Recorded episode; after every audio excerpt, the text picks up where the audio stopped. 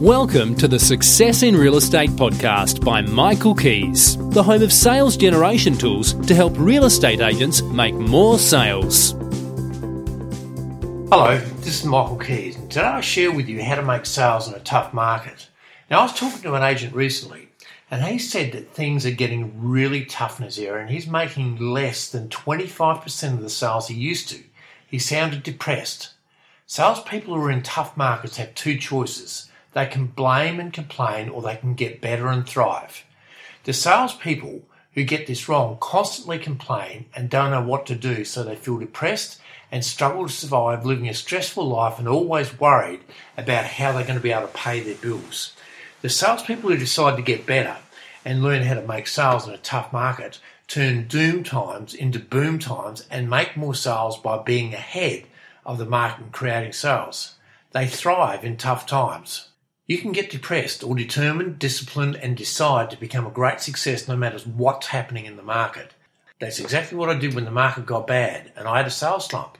And I went from a, a time when I made no sales for seven weeks and wanting to resign to the very next month making 19 sales. And they were all double headers. In other words, I listed them and I sold them as well. Now I share with you exactly how I did it. One is mindset. Two is attitude. Three, improve skill. Four is get to work on the right actions. Five is LNF. Six is not trying to reduce the listing. Seven is closing the listing to sell. Eight is improving your listing appointment to listed property ratio. Nine is improving your listing to sell ratio.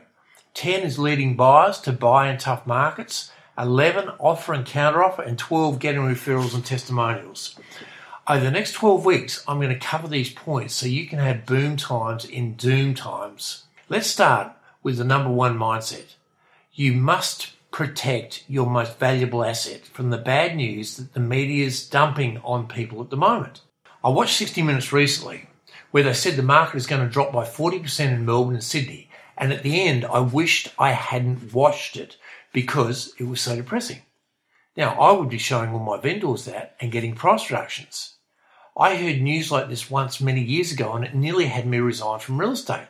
Then one day I realised I'd been infected by this bad news and that was the real reason for my terrible slump in real estate sales.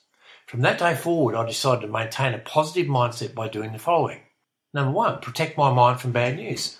Rarely have I watched the news or read a newspaper since then. I suggest you do the same.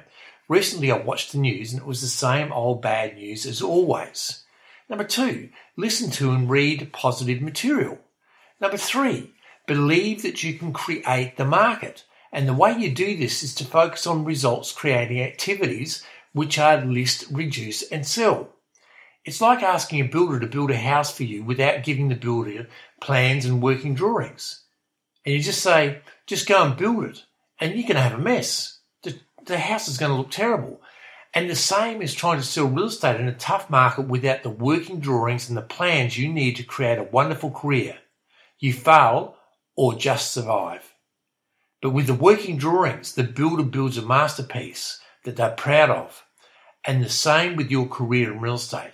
You'll sell many properties, creating sales to people who are just waiting for somebody like you to lead them out of the valley of despair of procrastination. So if you want to find out more on how to make sales in a tough market, go to www.michaelkies.com.au. Always do your best and make every moment count. Until next time, this is Michael Kies.